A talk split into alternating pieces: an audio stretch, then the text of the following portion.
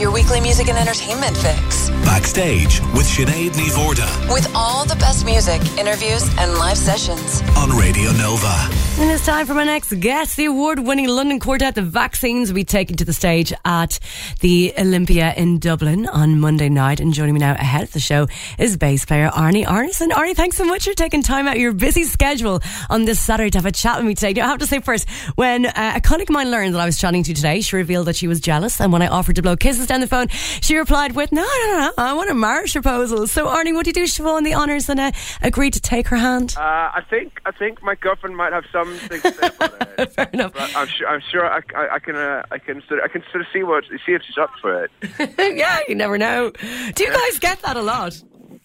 No, uh, no, no, not a lot actually. I think I, I think that's sort of uh, no, it's not a lot. I, I think you'd have to be like One Direction or something to get that a lot, don't you? oh God, One Direction. Will they ever just break up already? But so you guys Yeah. started in was it 2009? Yeah, that's it. Yeah. Yeah, and apparently, what Justin was a bit of a struggling singer songwriter initially, and now huge touring stars. What has the whole journey been like for you guys?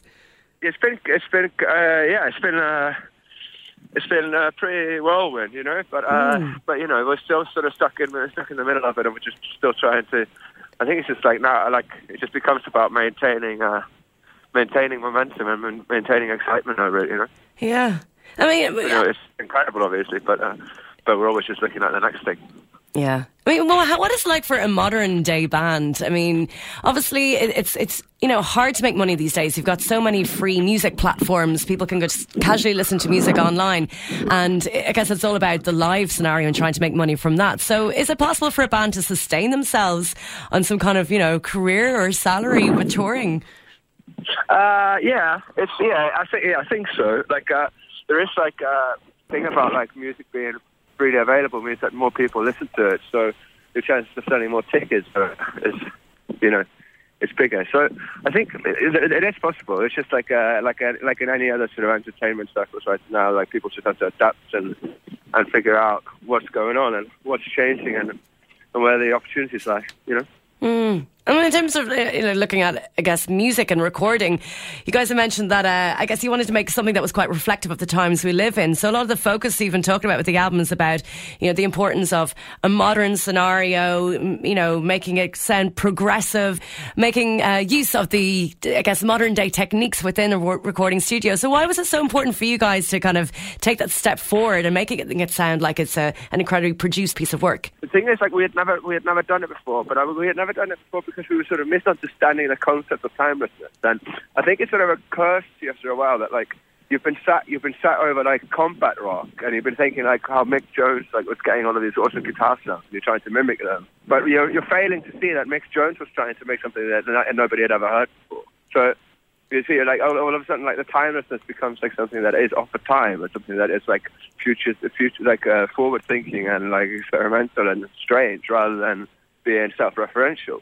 And a lot of rock music is very self-referential, and and that's like uh, that's something that like it's just uh, that's just been a it's been a basis of it for like 50 years, but.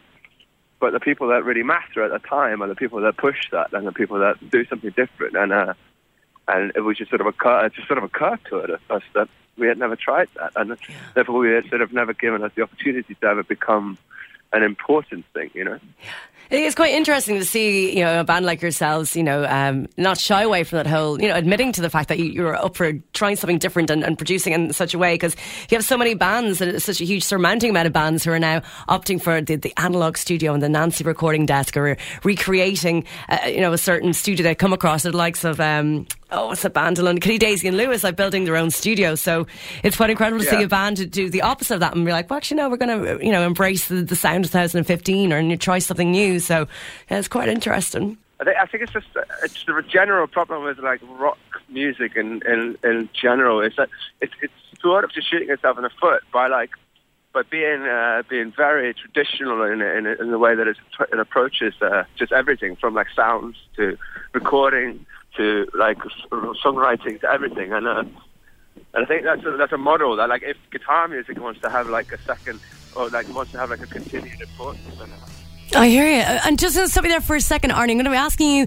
about touring with rock giants like the Stones and Chili Peppers. But first, going to take a song for a new album from the Vaccines and the new record English Graffiti. This is Dream Lover on Radio Nova.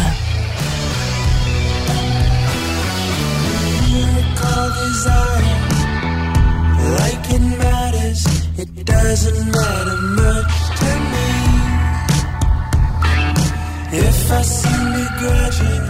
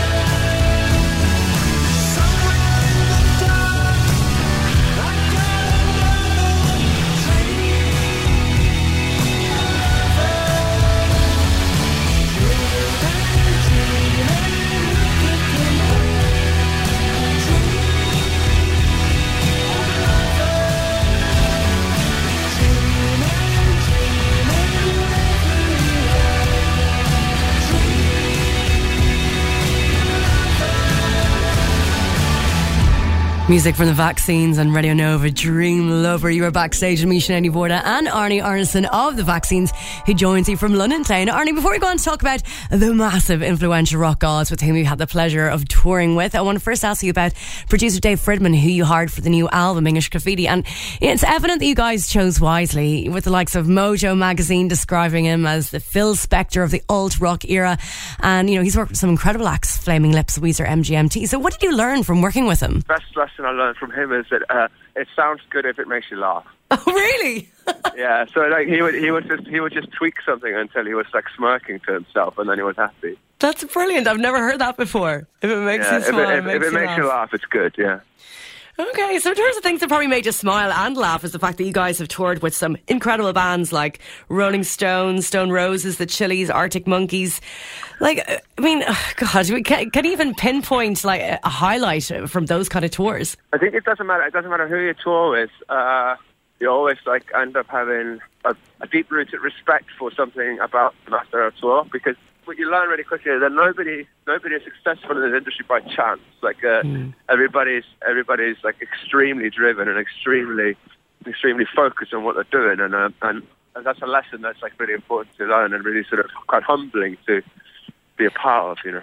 Yeah, it, it must So be. for example, like a like a Red Hot Chili Peppers tour, like like the the reason why it still works is because they go out every night and they try to play kick off the lads and like they still care and they're still driven and like thirty years later and they're still you know like it's really humbling. It's really inspiring. You know. It, it absolutely must be. And what was it like working with Rolling Stones or like sharing a stage with them? yeah, it was interesting. Keith Richards said uh, there was like, it sounded great to us, and we were like, uh, well, we haven't gone on stage. And then like two minutes later, he came back and said, oh, it sounded great, guys. So we were like, still haven't gone on stage. so, uh, Hilarious. What was he listening to? Was it a different band I, playing? don't know. I, don't, I, don't, I don't know. I don't know. Did he manage to, to walk up to you after you actually played? No, no, no, no, no, no. You'd, you'd already done it. Hilarious. Oh, man. So you're coming back here anyway on um, Monday night for the Olympia Theatre after rescheduling for the TFI Friday show. I was so excited when that actually got brought back to the TV screens. What was that whole thing like? Yeah, it was incredible. Again, like he's uh, like he's another he's another sort of person that is interesting to watch work because again, like it's clear that there's no there's no luck involved. He's uh, he's incredibly focused and driven, and like uh, basically our director, and it's his brainchild. It's his it's his whole being, and it's you know, it's a it's a really hectic but inspiring environment to be in. Yeah, I can imagine that. Don't suppose you can sort out a couple of tickets for me, can you? Uh, I think that was the last one. Oh, bummer, it's gone. Yeah, I think so. Oh, But you're more than welcome to come to Olympia. Oh, well, thank you very much, Árni. I might take you up on that. Yeah, why not? well, listen, I'll leave it there for now. Let you get back to your Christmas shopping. So, Thank um, you very much. well, Árni of the vaccines, thank you so much for having a chat to me today. Cheers. Thank you. Backstage. Entertainment update. So now to look ahead at the gigs happening around Dublin this weekend. And joining us now to help us out with the gig picks is Mark Kavanagh Star. Hey, Mark. Hi Sinead, how are you? I'm good, thanks. I'm good. So you're going to start with Pleasure Beach, and I was actually chatting to one of the guys from the vaccines earlier on, and Pleasure Beach are supporting them on Monday night at the Olympia. But um, people can actually get a bit of a preview tonight, can't they? Yeah, the Belfast Belfast five piece are my Irish tip for the top in 2016. They have been described as a cross between Arcade Fire and Bruce Springsteen, and they have a super de- debut EP under their belt already, and have built up a nice head of steam with all these support slots, and that mm. culminates in their first headline show at the Workman's Club on February 12th.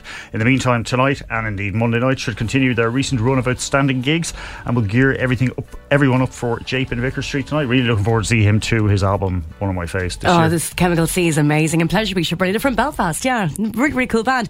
This is going to be amazing tomorrow night.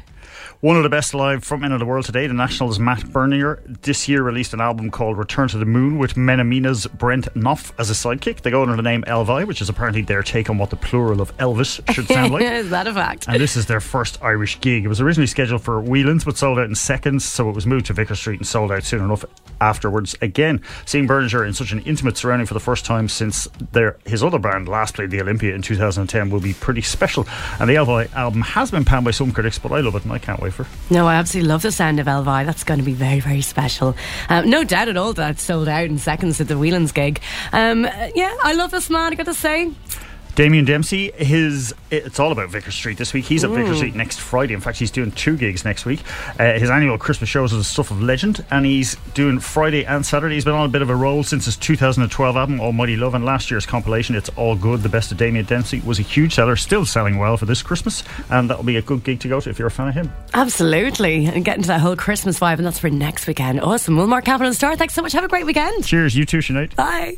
Now, Peter Devlin is on the way next with Saturday's soundtrack with music from Motorhead, The Charlatans, and Gaz Coombes.